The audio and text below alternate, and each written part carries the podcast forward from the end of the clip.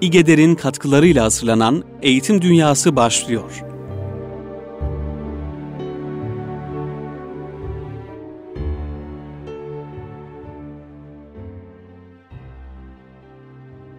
Merhabalar kıymetli Erkam Radyo dinleyenleri. Eğitim Dünyası programında yine sizlerle birlikteyiz. Selam ile, dosta selam ile başlayalım, başlıyoruz yine programımıza. Dostlukla, dost hikayeleriyle başlayalım inşallah. Dostsuz asla Nur Sema Çay'ın bir yazısı var e, elimde. Onunla e, programın açılışını yapıyoruz. Yıllar önce okumuştum bu dost hikayesini Mesnevi'den diyoruz Nur Sema Çay. Odun toplamak için ormana giden adam acı çeken bir ayıya rastlar. Başta biraz korkup kaçmayı düşünse de ayının çaresizliğini ve etraftan yardım istercesine bakışını görünce yardım etmeye karar verir. Bir müddet uzaktan izleyip neden acı çektiğini anlamaya çalışır ve ayının ayağına batan dikeni fark eder. Yavaşça ayının yanına yaklaşarak ayağındaki dikeni çıkarır ve yanından uzaklaşmaya başlar. Dikenin vermiş olduğu acıdan kurtulan ayı adama minnettar olduğu için sanki adama teşekkür etmek istercesine adamı takip etmeye başlar. Bunu fark eden adam ayıyla arkadaş olur. Günler geçer, adam artık her yere dostu ayıyla gitmeye, işleri birlikte yapmaya başlar. İşlerinde kendisine yardımcı olan dostu ayıyla o kadar iyi anlaşır ki diğer arkadaşlarıyla görüşme ve onlardan yardım alma ihtiyacı hissetmez. Bunu gören arkadaşları senin ayı ile dost olman doğru değil. O bir hayvan. Sen ise akıllı bir varlık olan insansın. Ayıyı ormana geri götür derler. Fakat adam her seferinde siz beni kıskanıyorsunuz. Tabii sizin böyle sadık ve size yardımcı olacak bir dostunuz yok. Onun için böyle diyorsunuz diyerek diğer arkadaşlarıyla olan bağlarını koparır. Bir gün adam dostu ayı ile birlikte ormana odun toplamak için gider. Odun toplamaktan yorulan adam biraz dinlenmeyi düşünerek dostu ayıya ben şu ağacın gölgesinde biraz dinleneyim. Sen de beni bekle diyerek uykuya dalar. Dostunu çok seven ve ondan hiç ayrılmayan ayı adamın yüzüne bir sineğin konduğunu görünce onu rahatsız etmesin diye sineği kovalar. Fakat sinek tekrar konar. Ayı yine kovalar. Sinek dönüp dolaşıp tekrar adamın yüzüne konunca ayı yerden bir kaya parçası alarak bir daha rahatsız etmemesi için sineğin üzerine atar. Tabi adam oracıkta can verir. Bunu duyan adamın arkadaşları biz ona aklı olmayan bir hayvanla dost olamazsın. Sen bir insansın bizden ayrılma diye uyarmıştık derler.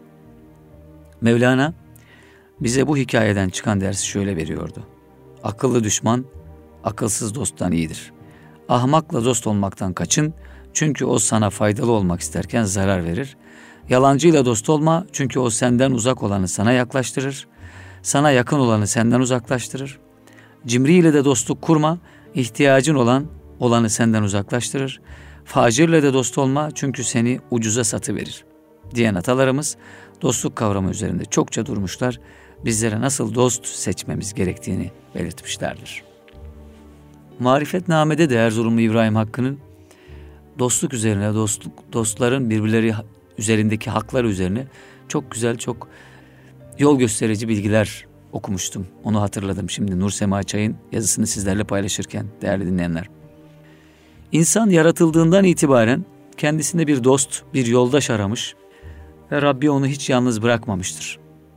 Ona dünyada dostlar kıldığı gibi kendisi de insanın dostu olduğunu Nisa 45. ayette dost olarak Allah yettiği gibi yardımcı olarak da Allah yeter buyurarak bizlere bildirmiştir.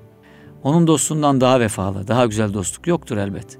Fakat insanların kalplerine yerleştirdiği sevgi, aralarında meydana getirdiği muhabbet öyle etkili ki nedensiz ve çıkarsız dostluklar kurulmuş hayatta.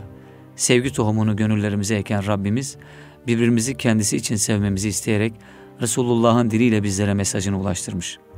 Allah için birbirlerini sevenler kıyamet günü nurdan minberleri üzerinde olacaklardır. Sevmek ve dostluk birbirinden ayrılmayan iki kavram. Sevmeden dost, dost olmadan da sevgili olunmuyor. O yüzden mektuplar sevgili dost diye yazılıp dudaklardan bu iki kelime birlikte dökülüyor. Sevginin sözden fiile geçmesi belki de dostluk. Ben sınırlarını aşıp bir başka insanın hayatından sorumlu olduğunu düşünüp bize ulaşması. Adamın birisi Bir dostun kapısını çaldı. Dost içeriden kim o dedi. Adam benim deyince dost kapıyı açmadı. Dostunun ayrılığıyla perişan olan, onun sevgisiyle yüreği yanan kişi bir yıl yollara düştükten sonra tekrar dostunun kapısına geldi ve kapıyı kapıyı çaldı. Dostun içeriden kim o sesini işitince senim cevabını verdi ve dostu madem bensin gir içeri diyerek ona kapıyı açtı. Mesnevi'den alındı. Dost insanın bir ikinci kendisidir. Sevenle sevilen aynı kişidir diyenler gibi sevdiklerimizle aynı kişi miyiz? Ya da dostum diyebileceğimiz kişiler var mı hayatımızda da? Sevgilerimiz ve sevdiklerimiz sadece dilimizde mi kaldı? Herkesin seviyormuş gibi yaptığı ancak sevginin ne olduğunu pek az insanın bildiği bir zamanda mı yaşıyoruz? İmam Şafii'ye o kadar insanla dostluk kurdum ki ellerim dolu sanıyordum. Başıma bir bela geldiğinde kimseye acımayan zamandan daha şiddetliydi. Dostlarımın ihaneti dedirten duygular neydi? Bizlere sevginin ve dostluğun ne olduğunu en güzel şekilde gösteren Hazreti Peygamberimiz, iman etmedikçe cennete giremezsiniz. Birbirinizi sevmedikçe iman etmiş sayılmazsınız buyurarak aramızda olması gereken sevgiye değinmiş. Sizden biriniz kendisi için sevdiğini, Müslüman kardeşi için de sevmedikçe gerçek mümin olamaz buyurarak sevgi noktasında bizlere her konuda olduğu gibi örnek olmuş. Birbirlerini sevenler birbirlerine duydukları sevgi nispetinde diğerinin iyiliğini isteyebilirler. Peygamberimizin en yakın dostu olan Hazreti Ebu Bekir, hicret esnasında sığındıkları mağarada sevdiğine zarar vermesin diye ayağını yılan deliğinin üzerine kapatmıştı. Peygambere yapılacak suikasti öğrenince gidip onun yatağına yatan Hazreti Ali'yi sevilen için neler yapılacağını bize göstermişti. Birbirinize sevdiğinizi söyleyiniz. Size aranızdaki sevgiyi artıracak bir şey söyleyeyim mi? Selamlaşınız buyuran Efendimizin dizleri dibinde yetişen sahabilerimiz savaş meydanında can çekişirken son yudum suyu birbirlerine gönderip susuz şehit olarak dostluğun ne olduğunu işte sevgi böyle olur dercesine kalplerimizi titreterek bizlere ders vermişlerdi. Eşleri sadece bu dünya ile sınırlı olmayan, ebede kadar devam edecek, her iki dünyada da birbirinden ayrılmayan dostlar kılan Rabbimiz, onlara gönül veresiniz diye kendinizden sizin için eşler yaratması, aranızda bir sevgi ve esirgeme yapması onun ayetlerindendir buyuruyor. Rum suresi 21. ayette. Kalplerimizi elinde tutan Rabbimiz, aramızdaki sevgiyi koyanın kendisi olduğunu bizlere açıkça bildiriyor. Fakat bizler acizliğimizin belki de farkında olmayarak dilediğimizi sevebileceğimizi veya kızdığımız birisine nefret edip kesinlikle sevmeyeceğimizi söylüyoruz. Oysa ki gönüllere sevgiyi yerleştirenden başka o sevgiyi oradan çıkarmaya kimin gücü yetebilir? Sevdiğimiz kişinin sevgisini biz mi koyduk kalplerimize ki biz söküp atabiliyoruz? Bununla birlikte dostlukların sudan sebeplerle yıpratıldığı, günümüzde çokça kullanılan fakat kendisinden eser kalmayan sevgi sözcüklerini belki de bu yüzden sıkça kullanıyoruz. Belki de bunun ızdırabını duyanlar sevgililer günü gibi günlerle telafi etmeyi düşünüp doldurmak istiyorlar kalplerindeki boşlukları. Gönlümüzün sevilecek dostlara olan hasretini bir güne hapsedilmiş sevgilerle giderebileceğimizi mi sanıyoruz? Bir mümin asla sevgiden uzak olamaz ve dostsuz asla yaşayamaz. Yeryüzünde bir tek dostu kalmasa da Allah inananların dostudur. Bakara suresi 257 Nur Sema Çay Yetiş ey ebedi dost yetiş ki pek bunaldım. Kılıcım kesmez oldu. Terkeşimde tek ok var. Aşılmaz bu tepeler sen olmadan inandım ve inanç kuşağında yar oldu bana ayar dizeleriyle dostsuz asla başlıklı denemesini bitiriyor. Değerli dinleyenler sadece bir sayı çıkmış bir dergiden paylaştım bu yazıyı sizlere. Kayrevan dergisi Medeniyet Kervanı başlığıyla çıkmış. 2008 yılında yayınlanmış bir dergi. Dergiler misafir oluyor programımıza. Ben dergilerden yazılar paylaşmayı çok seviyorum. Çünkü dergiler Cemil Meriç'in ifadesiyle hür tefekkürün kaleleri. Orada hür tefekkür e, vücut buluyor, e, gönüllerde makes buluyor yazılanlar. Özellikle öz, has yazılar, metinler, doyurucu metinler paylaşılıyor dergilerde. Müstesna metinler diyelim. Onları da burada eğitim dünyasında söz konusu etmek istiyoruz her daim. Mücahit Kıbrıs'ın genel yayın yönetmenliğini yaptığı bir dergi bu. 2008'de çıkmış. Güzel metinler var. Hemen Dostsuz Aslan'ın devamında Batı'nın Ağustos böceğiyle karınca hikayesi başlıklı bir metin var. Bülent Akyüre'ye ait. Bir kısmını paylaşmak isterim. Çünkü hepimizin bildiği bir hikaye bu. Ama bu hikaye ile aslında farklı bir ders verildiği, negatif bir ders verildiğine dair Bülent Akgüre'nin görüşleri var.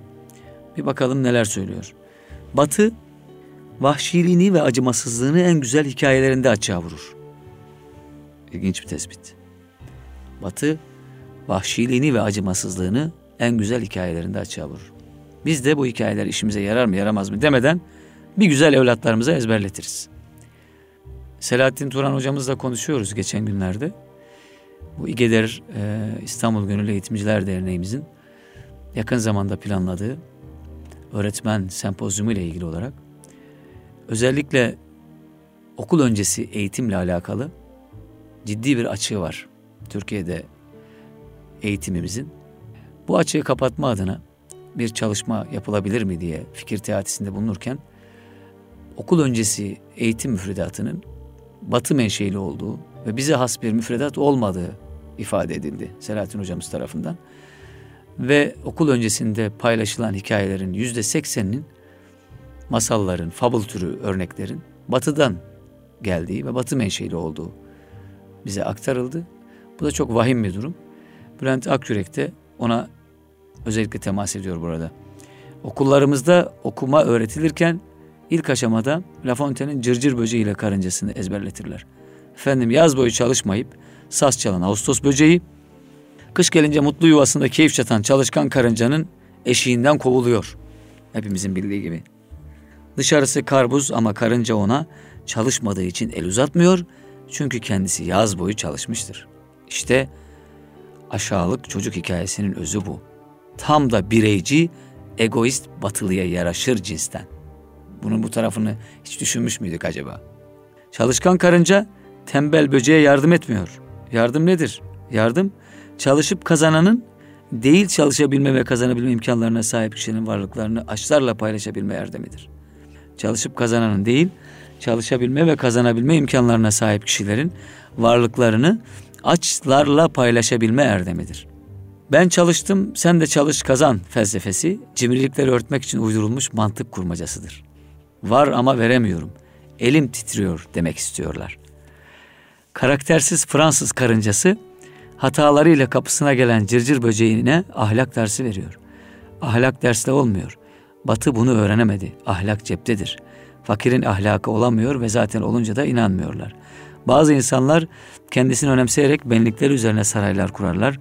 Maneviyat ve acıma hissinden uzak boşluklardaki ego tapınakları da hep nefret üretir. Nefret üreten bu insanlara batılı diyoruz. Nefretini şiddet kültürüyle dışa vuramayanlar ahlak dersleriyle intikam alırlar. Dışa dönük ahlak görüşleri ego kalkanıdır. Doğu kültürü ahlakı içe dönük yaşar. Kimse kimseye ahlak dersi vermeden insan gibi yaşar ve vermedikleri bu dersin ücretini Allah'tan talep ederler. Güzellik şu ki ellerindekini dağıtarak dünyada topraklarını azaltan inançlı insanların öbür dünyadaki arazileri katlanarak çoğalır. İçimizdeki Freudlar ve Batılılar yukarıda yazdıklarımı şizofrenik bulacaklardır. De ki öyledir ve bu inanç cumağa deliliktir. Şimdi sanıyorum böyle bir deliliğin hangi insana zararı dokunur? Herkes böyle düşündüğünde zaten yeryüzü cennet olmaz mı?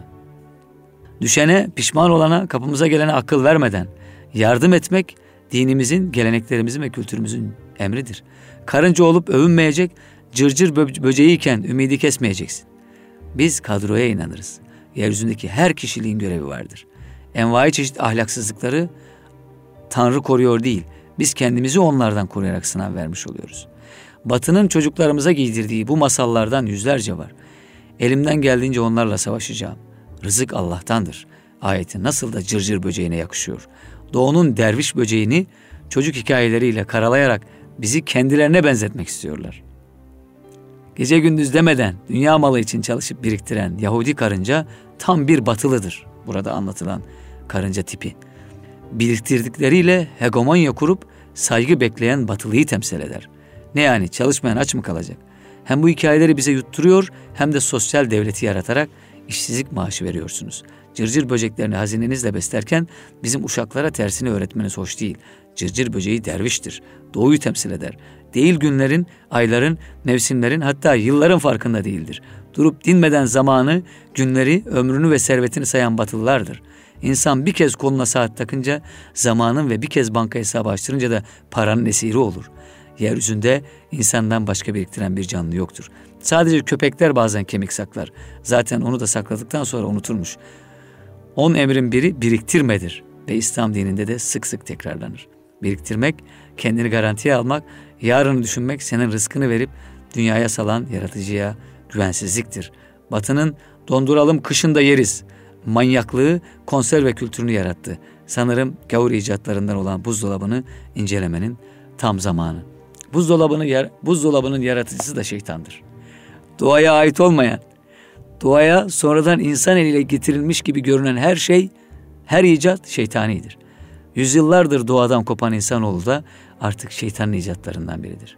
Allah'ın yarattığı bizler şimdi şimdi analığımız olan şeytanın zehrinden içiyoruz. Son halimizde bizi Allah yarattı dersek Allah'a hakaret etmiş oluruz diyor. Son halimizle diyor. Eğer bizi Allah yarattı dersek Allah'a hakaret etmiş oluruz diyor. Bülent Akyürek. Yazısına böyle devam ediyor. Pek esirgemiyor. Bülent Akyürek'in kalemi öyledir. Kişisel gelişim kitaplarıyla dalga geçtiği, kişisel gelişimin e, yersizliğini vurguladığı önemli bir eseri var biliyorsunuz. O eseri de mutlaka okumak lazım. Bülent Akyürek'i de Kayrevan dergisi sayfalarına konuk etmiş. Batı'nın Ağustos böceğiyle karınca hikayesinin vermiş olduğu asıl mesajı bizlere çok güzel bir şekilde ifade ediyor. Evet, Kayrevan dergisi çok güzel hazırlanmış. İlk sayı olduğu için özellikle bu dergiler çok emek ürünüdür. Öğrencilerin burs paralarıyla çıkardıkları mübarek sayfalardır bu sayfalar. Çok önemsiyorum ben edebiyat dergiciliğini, kültür, fikir dergiciliğini. Her zaman da öğrencileri de, arkadaşları da destekliyoruz bu anlamda. E, yol göstermeye çalışıyoruz, katkı vermeye çalışıyoruz. Çünkü o dergilerde e, mutlaka güzel fikirler oluyor, güzel fikirler ortaya konuluyor.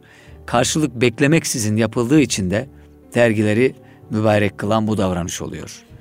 Yani sanatkarların, yazarların yetiştiği yerlerdir edebiyat dergileri, e, fikir dergileri. O insanların boylarının ölçülerini aldığı yerlerdir. Bir edebiyat dergisi, bir Mavera, bir Büyük Doğu, bütün bu dergiler büyük isimlerin yetişmesine diriliş, fırsat vermiştir, yol göstermiştir. Bir mektep vazifesi görmüştür. O yüzden dergilerimize sahip çıkmak ve onları hayatlarını sürdürmeleri, içinde onlara destek olmak icap ediyor kıymetli dinleyenler. Bu dergiler üzerinden bahsetmişken dergi fuarı var biliyorsunuz. Bu yarın zannediyorum sonlandırılacak. Ee, Sirkeci Garı'nda dergi fuarını mutlaka görmenizi isteriz. Oradaki e, heyecanı görmenizi arzu ederiz. Eğitim Dünyası dinleyenleri, Erkam Radyo dinleyenleri. Evet, değerli dinleyenler programımıza Eğitimde 101 adım başlıklı eserle devam edeceğiz. Muhterem Osman Nuri Topbaş Hoca Efendi'nin kaleme aldığı 101 madde ile ifade edilen eğitim ve öğretmenin önemini vurgulayan, özellikle eğitimcinin yapması gerekenleri çok özlü ifadelerle vurgulayan bir eser bu. Bu eserden madde madde yorum yapmadan e, zaten anlatılmak istenen bu cümlelerle çok güzel ifade edilmiş. E, vermek istiyorum. E, inşallah e, kısa bir aradan sonra 101 adımın tamamını veremesek de bir bölümünü bu programda sunmak istiyorum. E, eğitimcilerimiz, özellikle eğitim camiası bu e, ifadelerden, bu mesajlardan çok büyük e, ibretler, hikmetler çıkaracaktır. Buna inanıyoruz. Eğitimde 101 adım. 1. Eğitim anne karnında başlar. İnsanın ilk mürebbisi annesidir. 2. Çocuklar anne babaya ve eğitimciye hayır hasenatla donatılmak üzere ihsan edilen ilahi emanetlerdir. 3. Bir anne babanın çocuğuna bırakacağı en kıymetli miras, güzel bir ahlak, sağlam bir karakter ve şahsiyettir. Bunun yolu da keyfiyetli bir eğitimden geçer. 4. Mahlukat içinde eğitime en çok muhtaç olan insandır. Hayatta en zirve sanatta insan yetiştirmektir. Allah Teala en büyük insan terbiyecileri olarak peygamberleri göndermiştir. Yani eğitim, terbiye hizmeti bir peygamber mesleğidir. 5. Eğitimci sadece bilgi veren değil, samimiyet tohumları eken, ufuk açan, aklı selime çağıran, usul, erkan ve adab öğretendir. Yani bir eğitimci talebesinde selim bir vicdan inşa edendir.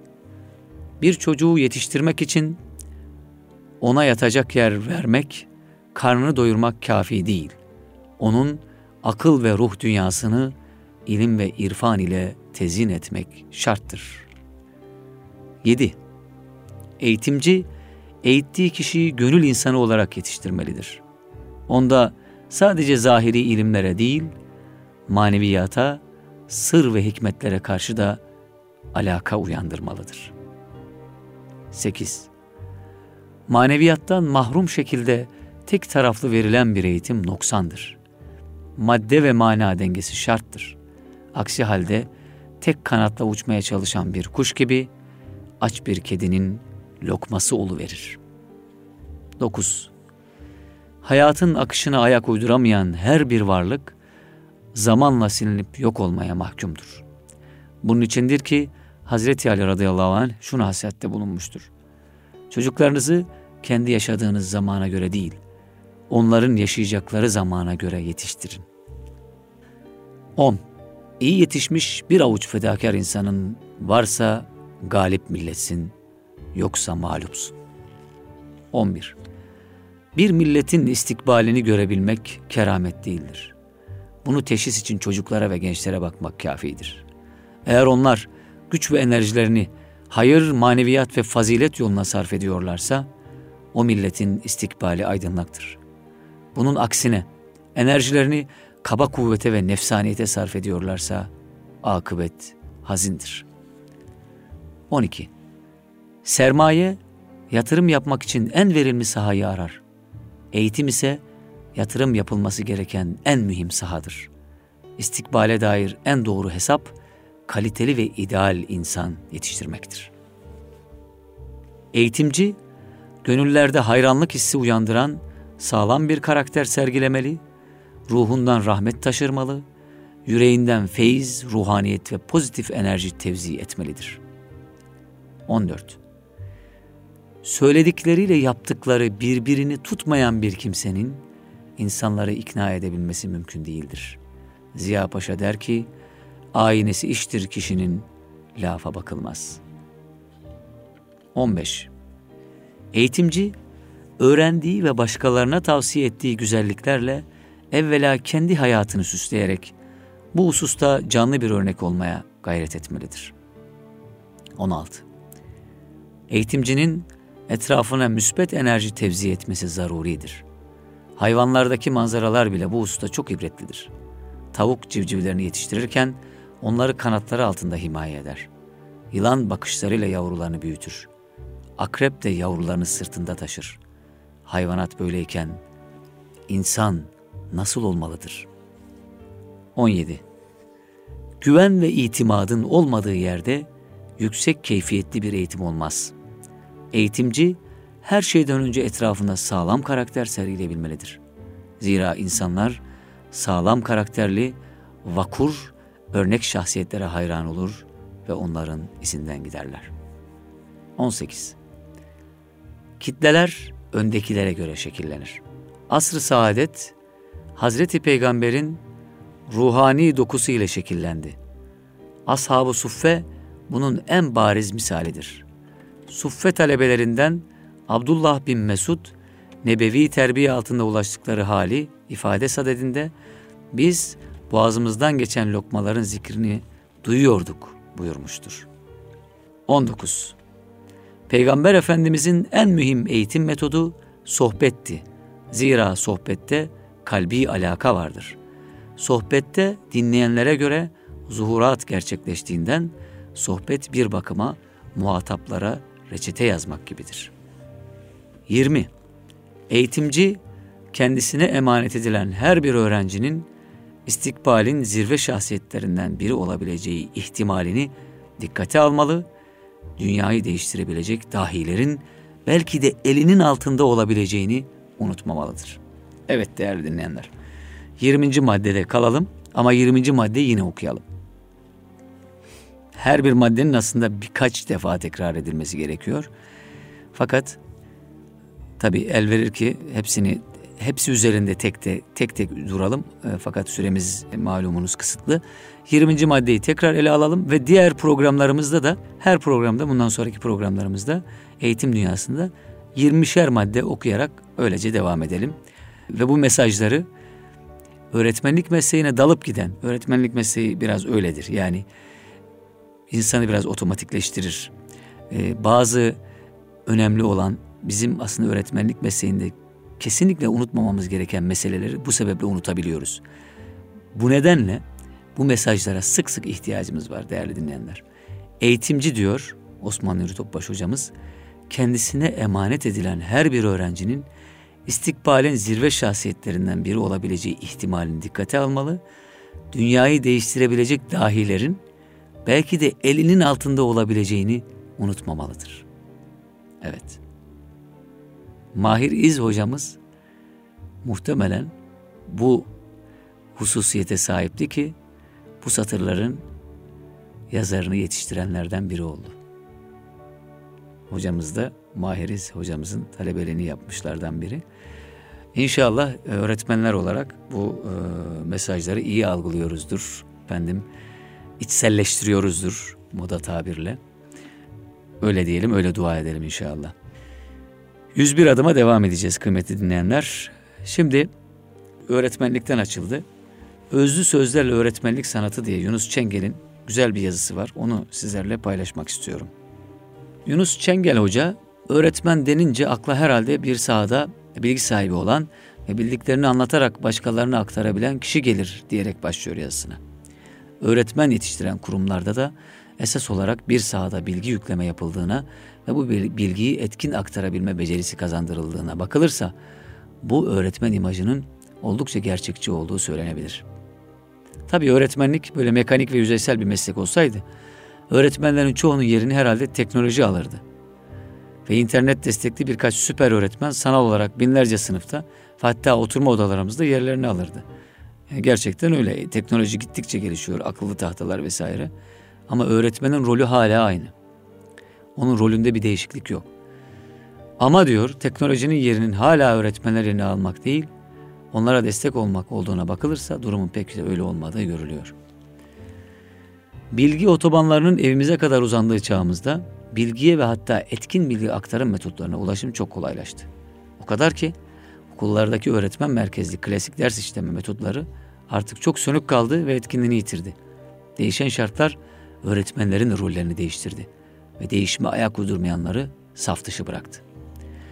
Bu değişim süreci öğretmene olan ihtiyacı azaltmadı, aksine standartları yükselterek daha da arttırdı. Her meslek gibi öğretmenlik mesleği de çok daha karmaşık ve çok yönlü bir hal aldı.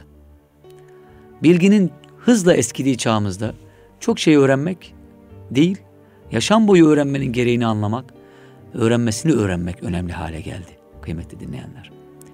En değerli uğraşı bilgiye ulaşmak değil, yeni bilgi üretmek ve en büyük güçte üretilen yeni teknolojiye sahip olmak oldu.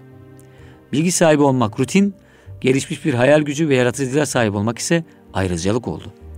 Yanlış şekilde kullanılan teknolojinin potansiyel tahrip gücü de etik ve insani değerlerin önemini her zamankinden daha fazla ön plana çıkardı. Bu genel manzara zamanımızda öğretmenlerin rolünün ne olması gerektiği hakkında yeterince fikir veriyor. Öğrenciyi mezuniyet sonrasında kendisini bekleyen rekabetçi dünyaya en donanımlı bir şekilde hazırlamak. Her meslek sahibi gibi öğretmenin de yapması gereken ilk şey mesleğini sevmesi ve bunu da davranışlarıyla göstermesi. Öğretmekten heyecan duyması, öğrencilerini umursaması. En etkin öğretme konusunu en iyi bilen değil, en etkin öğretmen konusunu en iyi bilen değil, öğrencilere en içten ilgiyi gösterendir. İnsanlar onları ne kadar umursadığınızı bilmedikçe ne kadar bildiğinizi umursamazlar diye bir söz var. Jung parlak zekadan ziyade sıcak ilgiye vurgu yapar. Kişi parlak öğretmenleri şükranla ama insani hislerimize dokunanları minnetle anar. Tekrar edelim. Kişi parlak öğretmenleri şükranla Ama insani hislerimize dokunanları minnetle anar. Müfredat belli miktar yeni malzemedir ama sıcaklık büyüyen bir bitki ve bir çocuk ruhu için hayati önemli bir elementtir. Bir mesleğe en büyük zararı o mesleği eksik veya yanlış icra edenler verir. O yüzden meslek heyecanı duymayan ve öğrenci sevgisi olmayan öğretmen doğru bir adım atarak mesleği bırakmalıdır. Öğretmenlik bir sanattır. En iyi öğretmen hafızasına en fazla bilgi yüklemiş olan değil, öğretme sanatını sınıf ortamında en iyi icra eden kişidir. Godwin'in ifadesiyle iyi öğretmenliğin dörtte biri hazırlık ve dörtte üçü tiyatrodur. Steinbeck'in bir sözü var. Vardığım kanaat odur ki büyük bir öğretmen büyük bir sanatkardır ve diğer büyük sanatkarlar gibi onlardan da az sayıda vardır. Hatta çalışma sahası insan aklı ve ruhu olduğu için öğretmenlik sanatların en büyüğü biri olabilir demiş. O yüzden mülakat yerine test türü bir sınavla tiyatro oyuncusu, ressam ve veya müzisyen alımı ne kadar geçersizse çok önemli burası. Sınav becerisine dayanan mevcut sistemle öğretmen almak, öğretmenlerin yükselmelerinde yine bu tür sınavları esas almakta o kadar geçersizdir ve gerçeklerden ve modern dünyadan kopuktur. Mesela Amerika'da mülakat yapmadan bir öğretmenin işe alınması düşünülemez. Ve öğretmenlerin başarısını test türü sınavlarla belirlemeyi teklif edenin zeka seviyesinde şüphe edilir. Şimdi günümüze baktığımızda yani gülümsememe geldi değil ya da ağlanacak halimize gülümsüyoruz diyelim. Yani Türkiye'deki durum ortada. Öğretmenliğin alımlarıyla, öğretmenlik alımlarıyla ilgili tartışmalar ortada. Mülakat getirilecek deniyor. Yani yeni sistemde böyle bir e, bu da konuşuluyor. Tabii bu hep ideolojik olarak algılanıyor ama işin bu tarafı var bakın. Yani insan ruhundan anlayan, çocuk ruhundan anlayan ya da çocuk ruhundan anlayabilecek kapasitesi olan öğretmenlerin seçilmesi gerekiyor. Sabır, metanet, azim, gayret, mesleği sevme, bir bilgiyi öğretme zevki. Bütün bunlar, bunların yanında başka insani hasletler aslında öğretmende aranması gereken mevzular. Bunlar da çoktan seçmeli sorularla seçilecek, yapılacak işler değil. Yani öğretmeni bu şekilde seçmemiz mümkün değil. Yunus Çengel Hoca'nın çok önemli bir tespiti, belirlemesi burada çok önemli bir e, işaret şeyi bizim için. Diyor ki, çünkü sınıftaki performans ile bu tür testlerde alınan puanların alakası yoktur. Emerson'un dediği gibi eğitici zor şeyleri kolaylaştırabilen kişidir.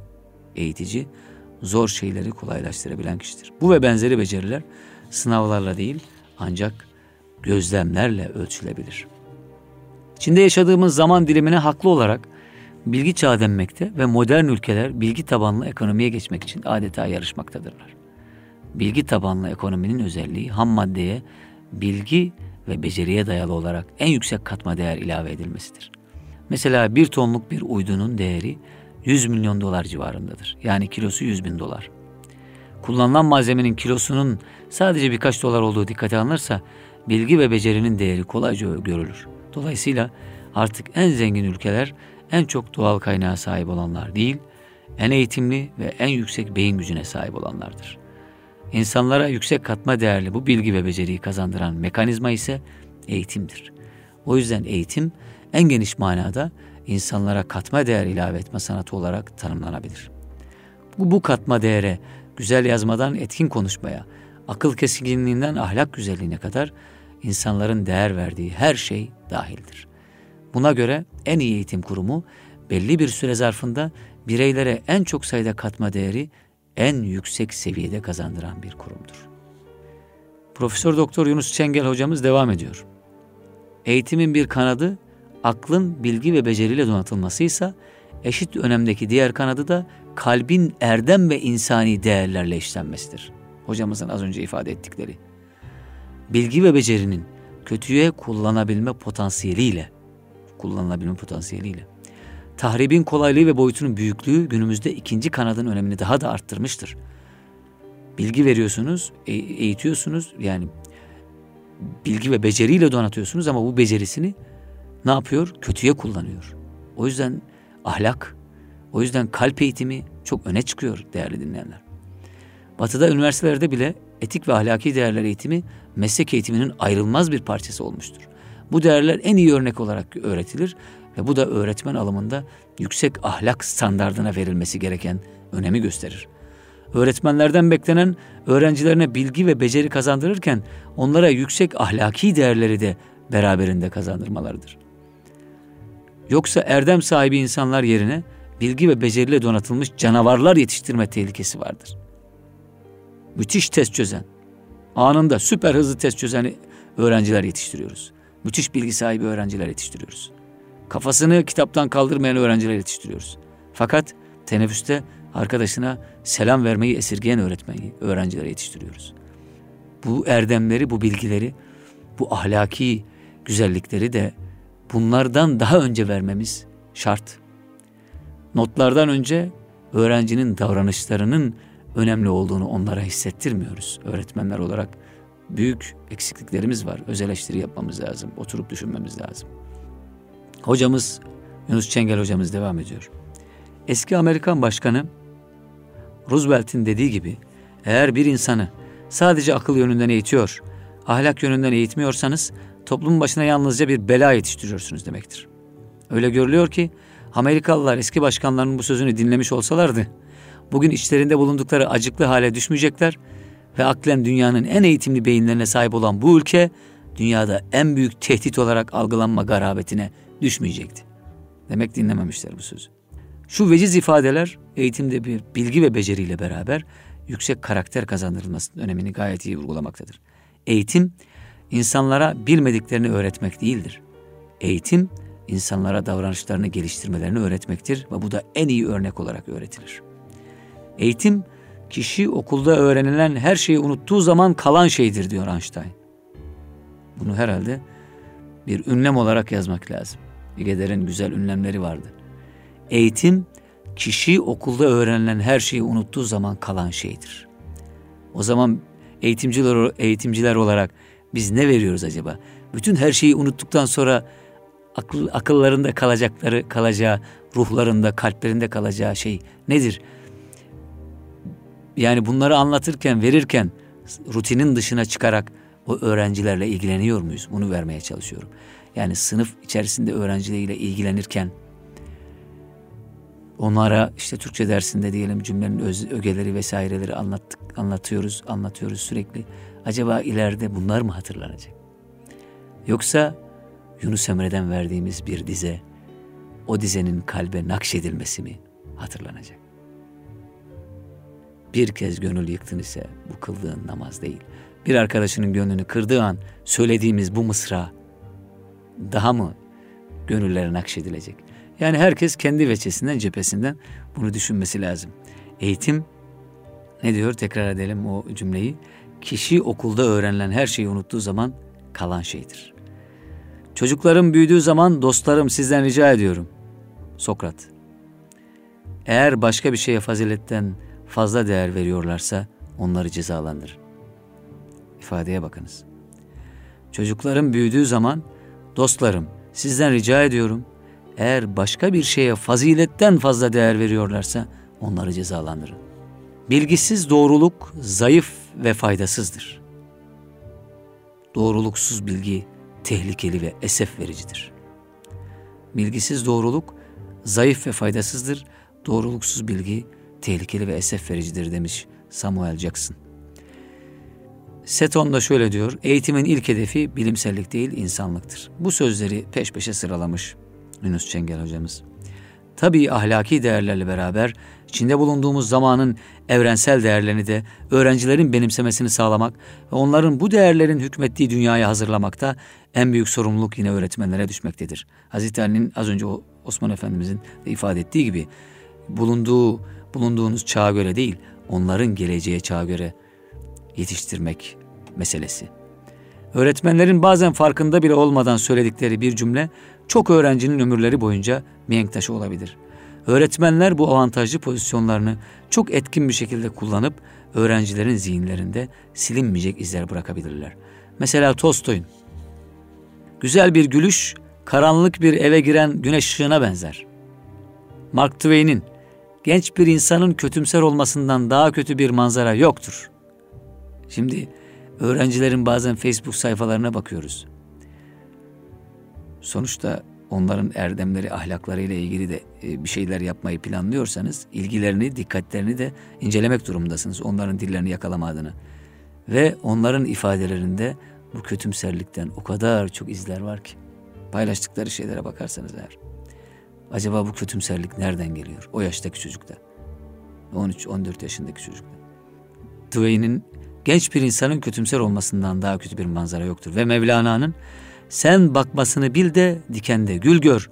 Dikensiz gülü herkes görür. Sözleri ışığında öğrencilere güzel bakıp güzel görmenin sihirli etkisi gösterilse herhalde asrın hastalığı olan depresyon gibi psikolojik rahatsızlıklar küçülme sürecine girecektir.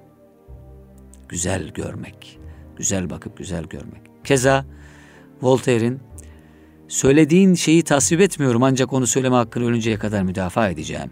Ve Nietzsche'nin gençleri bozmanın en kestirme yolu farklı düşünenlere değil, benzer düşünenlere değer vermelerini öğretmektir. Özlü sözlerinde, tekrar edelim, gençleri bozmanın en kestirme yolu farklı düşünenlere değil, benzer düşünenlere değer vermelerini öğretmektir. Özlü sözlerinde ifadesini bulan en aykırı fikirlere dahi saygı ve düşünce farklılıklarını tasvibin öğretilmesi herhalde birçok kavgayı önleyecek ve fikir zenginliğinin avantajlarını sağlayacaktır. Üniversite öğrencilerine Sezai Karakoç'un İtik Cennetini vermiştim bir dönem okumaları için. Bir öğrenci metni çok dini bulduğu için itiraz etmişti okuduktan sonra. Ben kendi fikrim dışındaki eserleri okumak zorunda mıyım? Demişti. İşte bakın burada. Gençleri bozmanın en kestirme yolu farklı düşünenlere değil benzer düşünenlere değer ver. Kendi ideolojisine, kendi ideolojik fik- fikri altyapısına uygun metinlere değer veriyor. Halbuki şunu düşünmüyor.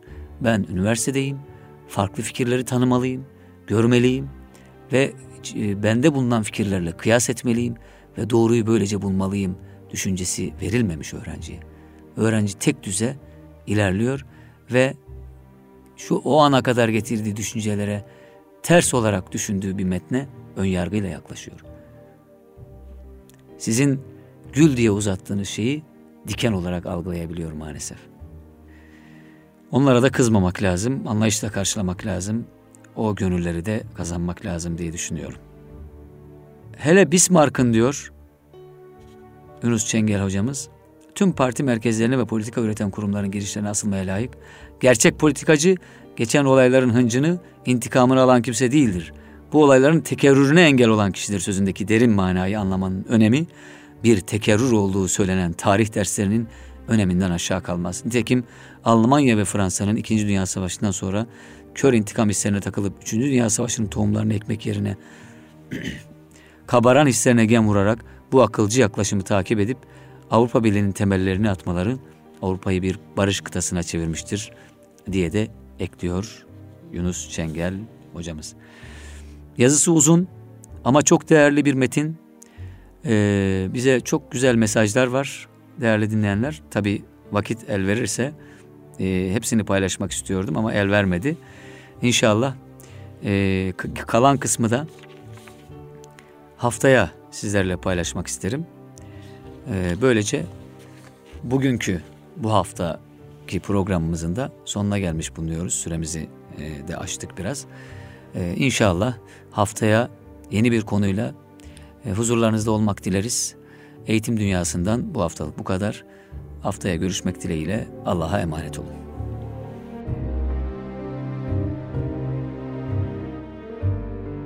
İgeder'in katkılarıyla yayına hazırlanan Sayit Yavuz'la Eğitim Dünyası programını dinlediniz.